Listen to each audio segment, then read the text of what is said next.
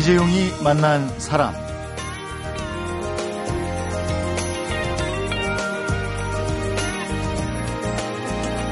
명나라가 쇠퇴하고 청나라가 일어날 때 조선은 광해군에서 인조로 바뀔 무렵이었고요. 이때 명나라만 인정했던 인조는 청이 쳐들어오자 사십오 일 만에 항복을 하고 아홉 번이나 머리를 조아리는 치욕을 겪어야 했습니다. 이런 병자호란 때 정황이 지금 우리나라와 아주 흡사하다고 강조를 하면서 병자호란 때와 같은 치욕을 겪지 않으려면 우리의 역량을 좀 더 키워야 한다, 이렇게 문제의식을 제기하는 역사학자와 작가가 있습니다. 이번에 역사평설 병자호란을 펴낸 명지대학교 사학과 한명기 교수와 병자호란을 시대적 배경으로 소설을 펴낸 유하령 작가 두 분인데요. 오늘도 어제 이어서 두 분과 함께 병자호란 이야기 계속 나눠보도록 하겠습니다.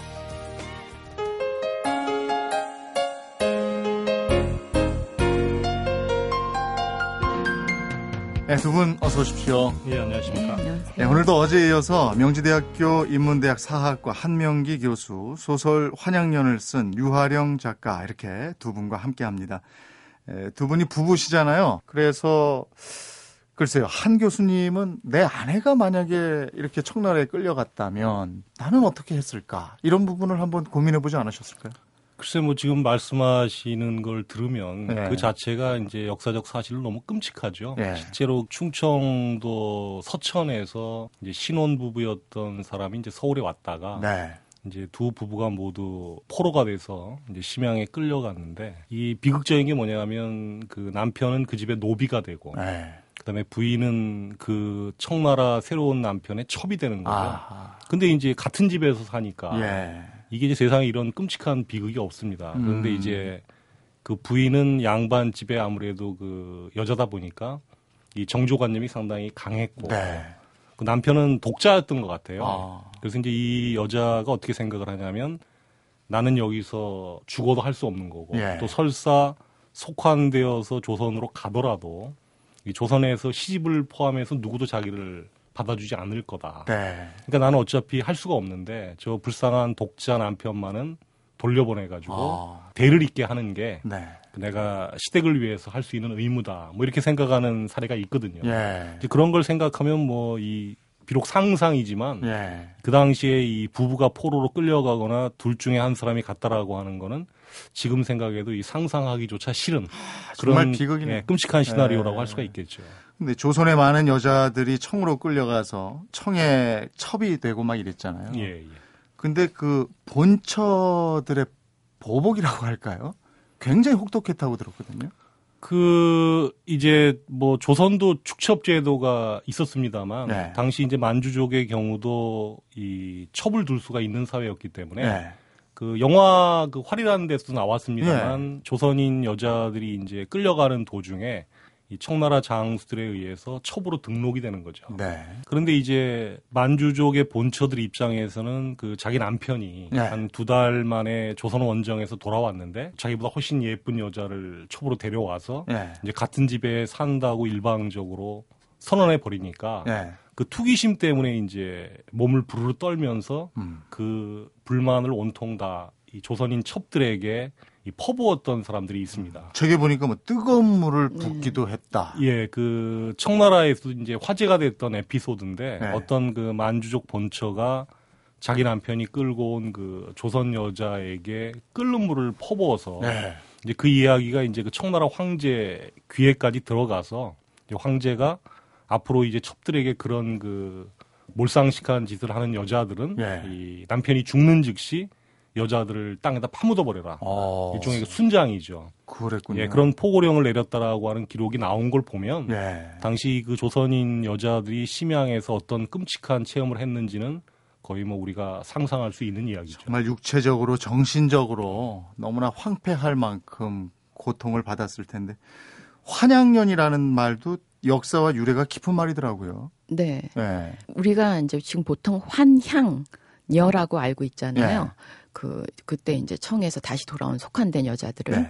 근데 그거는 제가 자료를 찾아본 사료를 이제 쭉 살펴보니까 네. 요즘 사람들이 그냥 편의상 붙인 말이더라고요. 음. 금이 환향할 때 하는 이제 고향으로 돌아왔다 그런 의미의 환향에 붙여서 이제 열을 붙여가지고 환향녀라고 했는데 당시에는 그런 말이 없었고요. 네. 그냥 속환된 부녀자들 음. 이렇게 부르고 이제 그 부녀자들의 뭐 이혼 요구 이런 사료들이 나와요. 네. 환향년이라는 거 환향은 성종 때 기록에서 유녀들을 몸 파는 여자들을 환향이라는 중국말로 중국말로 그렇게 불렀었거든요. 네. 이제 그랬는데 이제 명군들이 임진왜란 때 많이 참전하지 않았습니까? 네. 그때 이제 십만 명이 넘는 명군들이 있으면서 통정했던 여자들을 그때 환향년, 환향년이라고 아. 불렀을 것이다. 이제 쭉 자료를 살펴보니까 결론이 도달되더라고요. 네. 이제 그래서 이 제목을 그때부터 당연히 환향년이라고 불렀다면 청나라 때 그렇게 포로로 끌려갔던 여자들한테도 그런 손가락질을 했을 네. 것이다. 그래서 이제 제목을 제가 환향년이라고 음. 붙이게 된 거죠.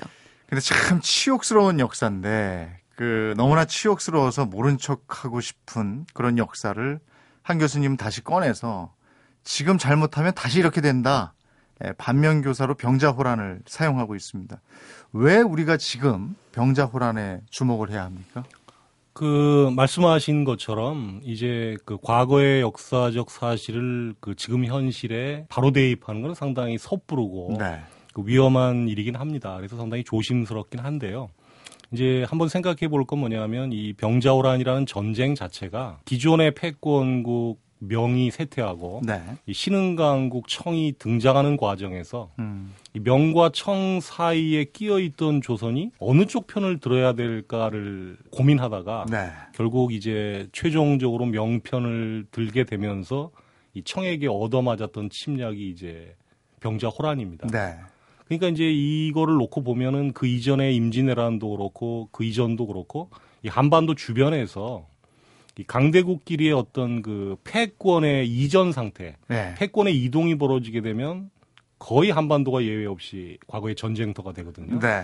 그러니까 이제 그런 전철을 염두에 두면 반드시 똑같다고 장담은 못하겠지만 요즘 나오고 있는 것처럼 뭐 일본의 집단 자위권 얘기 나오고. 네.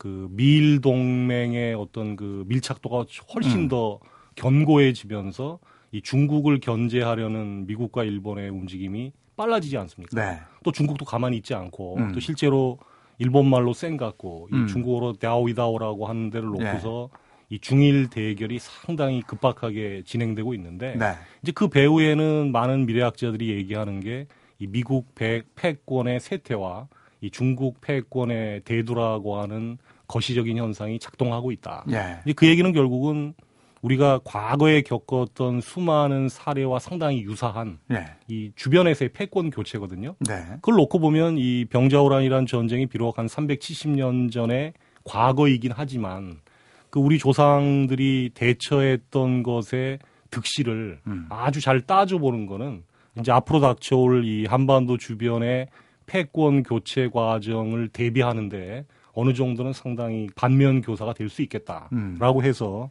저는 이제 이 병자호란을 단순히 과거로만 볼 수 없다. 예. 이런 주장을 하고 있는 거죠. 근데 우리가 인조 때보다는 훨씬 그 외교적으로도 좀 더 나은 외교를 하고 있고 조금 더 좀 보는 안목이 좀 넓어졌다고 할까요?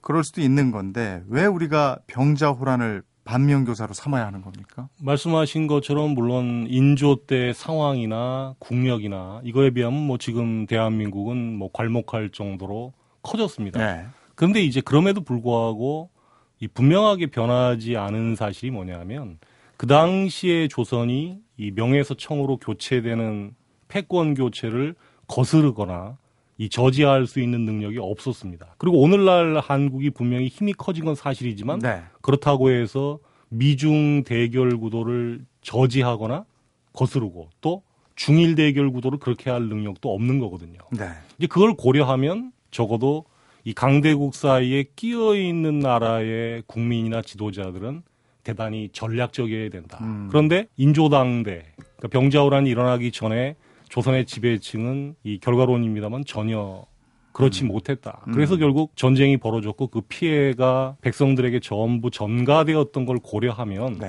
적어도 우리가 이 과거의 역사를 공부하는 목적이 최소한 똑같은 잘못을 되풀이하지 않는 것이라고 하면 네. 이 오늘날의 패권 교체 과정을 바라보는 와중에서 이 병자호란은 굉장히 중요한 하나의 음. 그 연구 대상이 될 수 있다. 이렇게 말씀드리고 싶습니다. 당시와는 상황이 많이 변했지만 그래도 지정학적으로 그렇습니다. 외교 안보적으로는 그렇게 큰 변화가 있다고 보진 않는다. 예, 예. 예, 여기서 우리는 현명히 대처하지 않으면 큰일 날 수도 있다 이런 말씀이죠. 예, 맞습니다. 이번에는 병자호란을 어떻게 반면 교사로 활용을 할지 거기에 대한 답을 들어보도록 하겠습니다. 사람, 시대, 그리고 이야기. 이재용이 만난 사람. 이재용이 만난 사람, 오늘은 역사평설 병자호란의 저자, 명지대 사학과 한명기 교수와 병자호란을 시대적 배경으로 역사소설 환양년을 펴낸 유하령 작가 부부와 함께 얘기를 나누고 있습니다. 현재의 답을 듣기 전에 과거가 어떻게 흘러갔는지를 한번 살펴봐야 할 것 같습니다.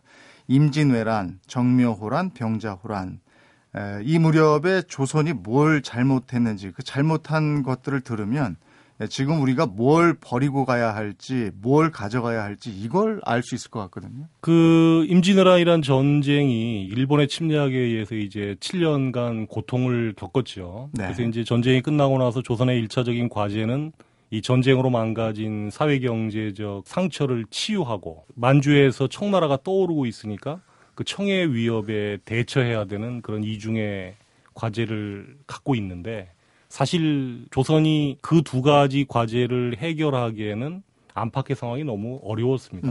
네. 그 와중에 결국 조선 내부에서 정변이 발생하게 되죠. 잘 아시는 이제 광해군이 집권하고 있다가 이제 그 광해군을 무너뜨리는 것이 인조반정인데 네. 인조반정을 통해서 인조 정권이 집권을 합니다. 근데 이제 유교적인 정치 시스템에서는 왕이 아무리 잘못해도 신하들이 군사를 이용해서 왕을 쫓아내는 거는 폐륜이거든요. 네. 그러니까 이제 인조 정권은 이 정통성 면에서 상당한 취약점을 갖는데 이제 그거를 명나라하고의 밀착을 통해서 음. 보완을 하려고 시도를 했던 겁니다. 명이 인정을 해줬고요. 그렇습니다. 네. 그러니까 이게 세상에 공짜는 없으니까 이 명의 도움을 받아서 이 정통성의 취약성을 보완하려다 보니까 네.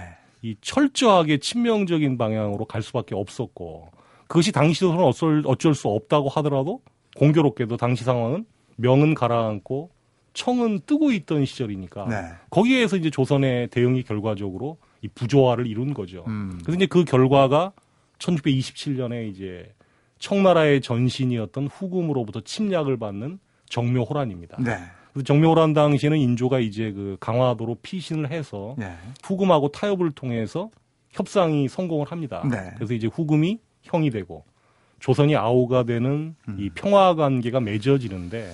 이때 당시는 그러면 청하고는 형동생 관계고 명하고는 아버지와 자식 관계 정도? 맞습니다. 예. 그러니까 이게 이제 조선의 가장 큰 고민이죠. 예. 뭐냐 하면 이제 명과 청 사이에서 정묘호란을 계기로 조선은 청에게 아우가 되고 예. 청을 형으로 섬기고 또 명은 임금으로 섬기고 자기는 신하가 되는 네. 그러니까 군신 관계입니다. 예. 그리고 이 중에 이제 정체성을 가지고 있는데 당시 조선의 정치인이나 외교가들은 어떤 생각을 했냐면 이 명청 두 나라 모두하고 잘 지내려고 노력을 무지하게 많이 합니다. 네. 그런데 이게 끼어있는 나라의 고민이 뭐냐 하면 아무리 두 강대국 모두와 잘 지내려고 노력을 해도 이 두 강대국끼리 관계가 악화되거나 서로 싸우게 되면 음. 궁극에는 이 끼어있는 나라는 어느 한쪽을 선택할 수밖에 없어요. 네. 근데 그 선택의 결과가 결국 십 년 뒤에 병자호란으로 터졌던 겁니다. 예. 그러면 이제 결과론적으로 어떤 얘기를 할 수 있냐면 이 천육백이십칠 년 정묘호란부터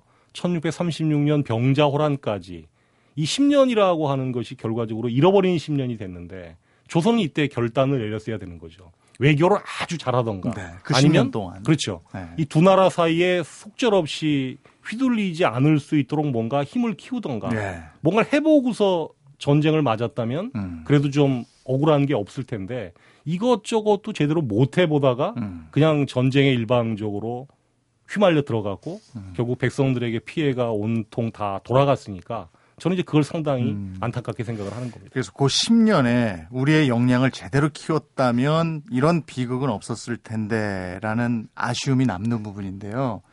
그 여기서 이제 얘기하는 우리의 역량, 지금도 이것은 계속 진행이 되는 부분인데 우리의 역량, 이 역량은 어떤 걸 키워야 한다는 말씀이실까요? 그 한 국가가 갖고 있는 역량이라고 하는 거는 뭐 잘 아시겠지만 군사력도 있고 네. 경제력도 있고 요즘 와서는 이제 뭐 어떤 문화적인 매력 같은 것도 한 국가의 어떤 역량으로 많이 이야기를 하는데 한반도의 역대 왕조들이 늘 주변 국가에게 치였을 때는 대체적으로 그 역량이 상대적으로 너무 취약했던 때입니다. 네. 그러니까 예를 들면 이제 그 십구 세기 후반부터 이십 세기 초에 우리가 일본, 러시아, 청나라 사이에서 결국 국망을 앞두고 있을 때 네. 이제 육일중 같은 사람은 우리가 살아날 수 있는 방법은 중립 국가가 되는 수밖에 음, 없다라고 음. 하는 이 중립화론을 내세웠습니다. 네. 그런데 이 중립이라고 하는 것도 자기가 하고 싶다고 해서 아무나 되는 게 아니거든요. 네. 이제 우리를 둘러싸고 있는 강대국의 역량의 크기를 각각 백이라고 한다면 최소한 이 끼어 있는 나라의 역량이 한 이십오 정도. 그러니까 음. 예를 들면 뭐 경제력이라든가 군사력, 잠재력이라든가 기타 등등의 역량이 한 이십오 이상은 돼야 네. 이십오라고 하는 존재감 자체가 어느 쪽에 가서 붙느냐에 따라서는 이게 뭐 정치에서 쓰는 말로 일종의 캐스팅 보트 역할을 예. 할 수 있으니까 음. 이 존재감을 통해서 중립이 유지가 되는데 음. 이게 이제 이십오 이하가 되면 이 존재감이 없으니까 음. 중립을 선언해도 이 주변 강대국이 그걸 인정을 안 해주는 거죠. 네. 그런 면에서 제가 얘기하는 거는 상당히 요즘은 뭐 별로 얘기 안 하는 거대담론일 수 있습니다만 여전히 이 외교력만 가지고는 한계가 있는 음, 거고 음. 그 외교력을 뒷받침할 수 있는 이 전반적인 힘이 음. 필요하다. 그래서 저는 이제 책에다가는 이제 군사력, 경제적 능력, 거기에 이제 문화적 매력 이 세 가지를 일단 강조를 했습니다. 일단 그러니까 그런 열강들이 예. 탐내할 만한 무언가 예. 그게 있어야 요, 요 나라가 내 편으로 들어왔을 때 우리가 훨씬 더 강해질 수 있다는 확신이 있을 만큼의 역량. 그걸 말씀하시는 거네요. 예, 예. 유 작가님도 소설을 쓰시면서 이러저러 했어야 하지 않았을까, 뭐 민초 입장에서 답을 구해보지 않았을까 싶은데 어떤 게 있을까요? 글쎄, 포로 문제만은 뭐 해결이 아니고 그래도 그 사람들을 잊지 않고 우리가 이 조국에서 너희들을 잊지 않았다는 그런 생각? 그거를 좀 전해받았다면 그 당시 포로들이 좀 그래도 살아가는데 그래도 아 우리를 잊지 않았구나. 네. 그, 그런 생각을 했을 것 같아요. 효종 때도 포로 얘기는 아예 없어요. 음. 거의 그러니까는 음. 무시하는 거죠. 그 사람들 없는 존재가 된 그 사람들. 숨기고 싶은 거죠. 그렇죠. 너무 창피하니까. 근데 숨기고 싶은 그 사람들이 이미 살아있고 네. 그 사람들은 거기에 심양해서 자기 나름대로 뭐 어찌, 어찌 됐든 죽을 때까지 삶을 살아가야 되는 거니까. 네. 그래서 그런 한, 슬픔, 그 당시에 포로라는 사람들의 정서, 그거를 우리가 다시 책을 통해서 경험해 본다면 지금 우리가 살아가는 젊은 세대들이나 우리 또 여성들이 환양년이라는 게 그냥 나쁜 말, 그게 지금 얘기하는 그런 비난할 대상이 아니라 그런 역사가 있었구나. 음. 그런 폭이, 정서의 폭이 넓어질 것 같다는 생각이 들었어요. 두 분의 책을 읽어보면 당시에 조선의 리더들이 참 답답하고 그 읽으면서 화도 나고 이랬습니다. 그런데 당시의 역사 속 인물 중에서 혹시라도 지금 쏙 꺼내서 쓰고 싶은 인물이 있다면 누굴 들 수 있겠습니까? 글쎄 뭐 제가 책에서 언급한 인물 중에서 그래도 제일 뚜렷한 족적 내지 어떤 이미지를 남긴 인물은 최명길이라고 네. 볼 수가 있겠죠. 당대의 외교관. 외교관이고, 네. 이제 이 사람은 제가 볼 때는 이 병자호란이라는 아주 대단히 큰 위기 상황에서 네.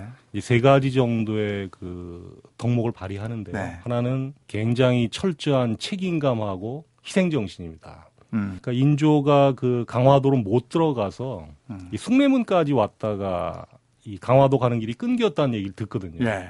근데 이제 최명길은 시종일관 청나라하고 전쟁을 하면 안 된다고 반대했던 사람입니다. 네. 근데 그 당시에 그 인조가 숭례문에 있을 때 그게 십이월 십사일이었습니다. 천구백삼십육년. 네. 네. 그때 청군이 이미 무학재를 향해서 달려오고 있었어요. 음. 이 청군의 기동력을 염두에 두면 최악의 경우 한 이십 분 이내면은 이 청군이 숭례문까지 올 수 있거든요. 네. 그래서 이제 인조는 그 상태에서 완전히 그 공황 상태에 빠져버립니다. 음. 이 적군에게 수소 한복판에서 포로가 될지도 모른다는 위기의식 때문에. 네.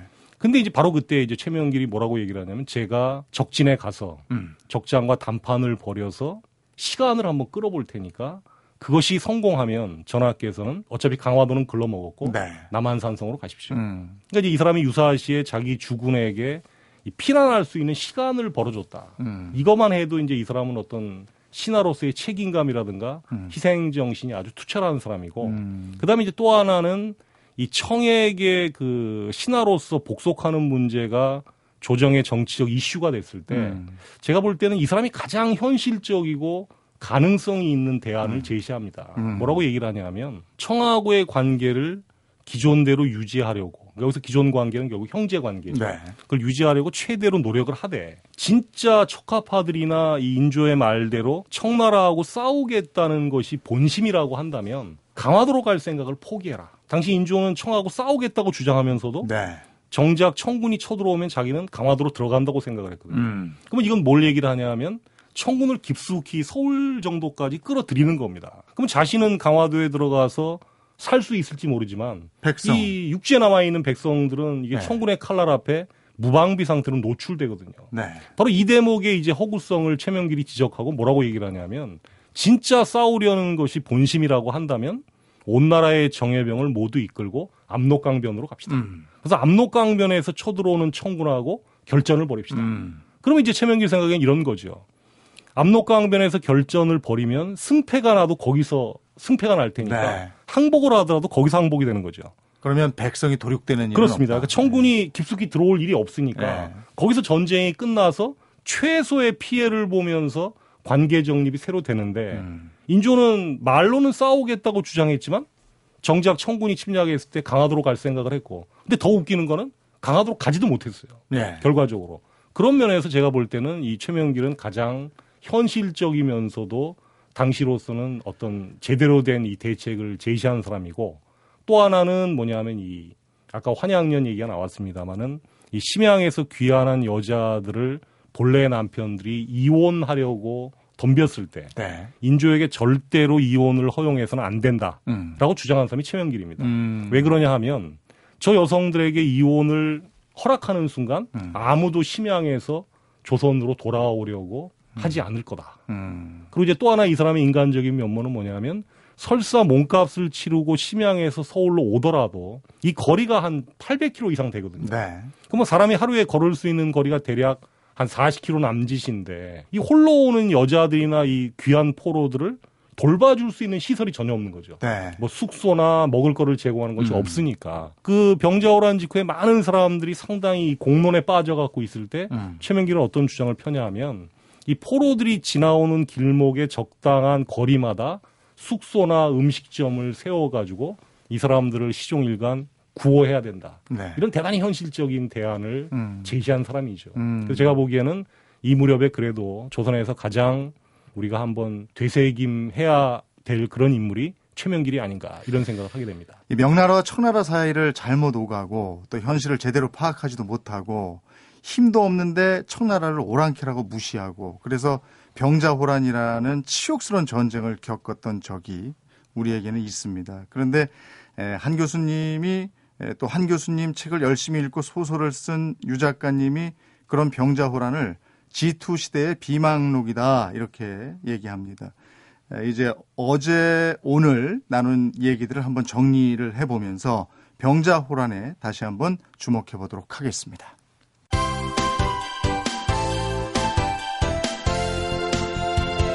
여러분은 지금 이재용 아나운서가 진행하는 이재용이 만난 사람을 듣고 계십니다. 이재용이 만난 사람, 오늘은 병자호란을 역사평설로 펴낸 한명기 교수와 병자호란으로 역사소설을 펴낸 유하령 작가 두 분을 함께 만나보고 있습니다. 앞서도 정묘호란 이후 병자호란까지 십 년을 조선이 놓치지 않았다면 병자호란 같은 비극은 없었을 것이다 얘기하셨는데 그걸 그 현대에 맞게 얘기를 한다면 지금 그런 십 년의 시기에 준비하는 과정을 우리가 지금 준비를 하는 그런 시기일 수도 있다. 이런 말씀이시네요. 예, 그러니까 이런 거죠. 그 십 년이라고 하는 시간이 어떻게 보면 상당히 짧을 수 있습니다. 네. 그래서 십 년 안에 어떤 국가가 추구하고자 하는 역량을 충분히 기를 수 있다고 장담할 수는 없지만 음. 이제 인조 정권을 볼 때 아쉬운 점이 뭐냐 하면 설사 그것이 성취가 안 되더라도 시도를 위한 준비를 해보고 나서 안 되는 거하고 시도조차 제대로 해보지 못하고 안 되는 거는 전혀 다른 건데, 안타깝게도 이 인조 정권은 제대로 된 시도도 못 해본 상태에서 병자호란이라는 대전란으로 말려 들어갔으니까 그걸 고려하면 일단은 해보는 데까지 해보는 자세, 그게 중요하지 않을까, 이런 생각을 음. 하게 됩니다.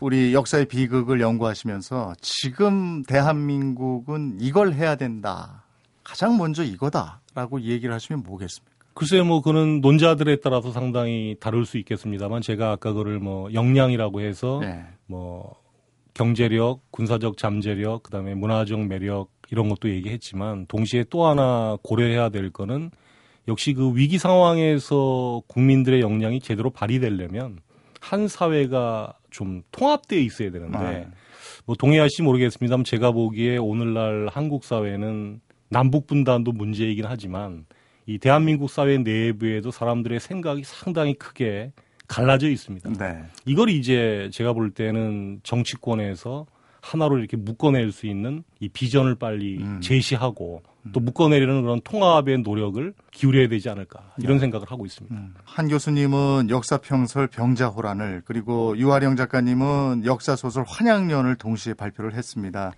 에, 작업을 하시면서 가장 많이 했던 생각들, 에, 어제 오늘 이제 두 분과 함께 시간을 했는데 오늘 이 시간 마무리하면서 좀 들려주셨으면 좋겠어요. 예, 그 뭐 소설로도 나왔습니다만 역시 병자호란을 통해서 가장 피해를 많이 본 사람들은 일반 백성들이죠. 네. 수십만이 끌려가면서 멀어 죽고 굶어 죽고 맞아 죽고 뭐 탈출하다가 발 뒤꿈치를 잘리기도 하고 네. 이런 끔찍한 비극들을 겪었는데, 결국 이제 그 비극이 어디서 출발했느냐를 놓고 보면 침략한 청나라에게 책임을 가장 크게 물어야 합니다만 네. 결과적으로 보면 이 명과 청이라고 한, 청의 교체라고 하는 이 국제정세의 대격변에 상당히 능동적으로 대처하지 못했던 어떤 지배층의 문제도 같이 고려를 해야 되거든요. 네. 그래서 이제 다시는 우리가 이 강대국들의 힘이 교체되는 무렵에 어느 두 강대국 하나를 선택해야만 되는 이런 벼랑 끝으로 몰리는 일은 없애야 되지 않을까. 네. 저는 그런 생각을 줄곧 해왔습니다. 네. 유 작가님. 네. 그러니까 아픈 역사를 왜 헤집어서 그걸 갖고 얘기를 하느냐, 이런 말들 많이 하시는데요. 근데 그 순환의 역사, 우리 순환의 역사를 모르고서는 지금 현대를 살아가는 사람들의 뿌리가 제대로 박혀있나라는 생각을 저는 해보게 됐어요. 그런 면에서 보자면은 이게 아픈 역사지만 이 순환, 여성 순환의 역사기도 하고 이 환양년의 역사라는 게, 근데 그거를 알아야지만 우리가 지금 현대 살아가는 여성들이 정체성을 가질 수 있다, 이런 생각도 해보게 됐고요. 흔히들 이제 그리스의 그 뭐 헤카베라든가 거기에서 여성 순환들을 가지고 오는데 사실은 너무나 많은 얘기들이 있는데 밝혀지지 않은 얘기들이 많거든요.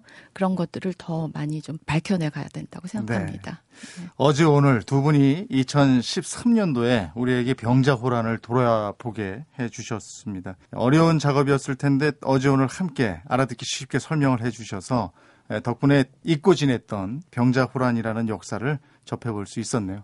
고맙습니다, 두 분. 네, 감사합니다. 네, 고맙습니다.